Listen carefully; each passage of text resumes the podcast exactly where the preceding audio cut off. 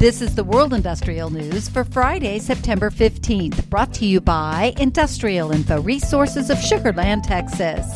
As it continues to advance its low carbon efforts, Chevron Corporation recently announced it acquired a majority stake in the Advanced Clean Energy Storage Clean Hydrogen Hub in Utah.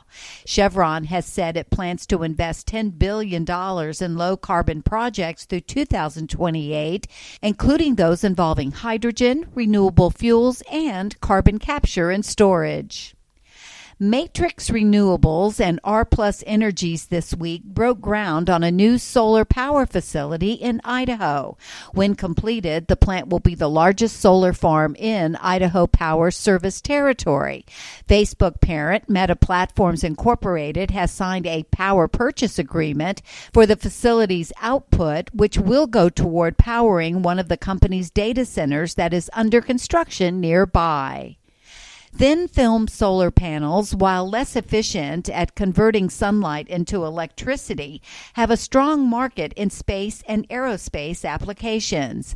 While flat panels average 15 to 20 percent efficiency, the thin film variety has previously peaked at about 10.8 percent.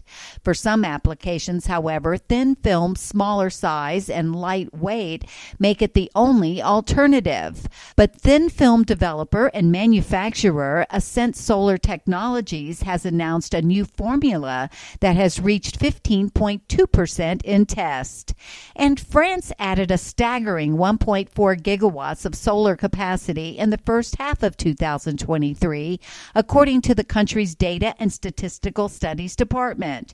This milestone brings France's total solar installed base to nearly 18 gigawatts, marking an impressive year on year growth growth of approximately 12% compared to the same period last year.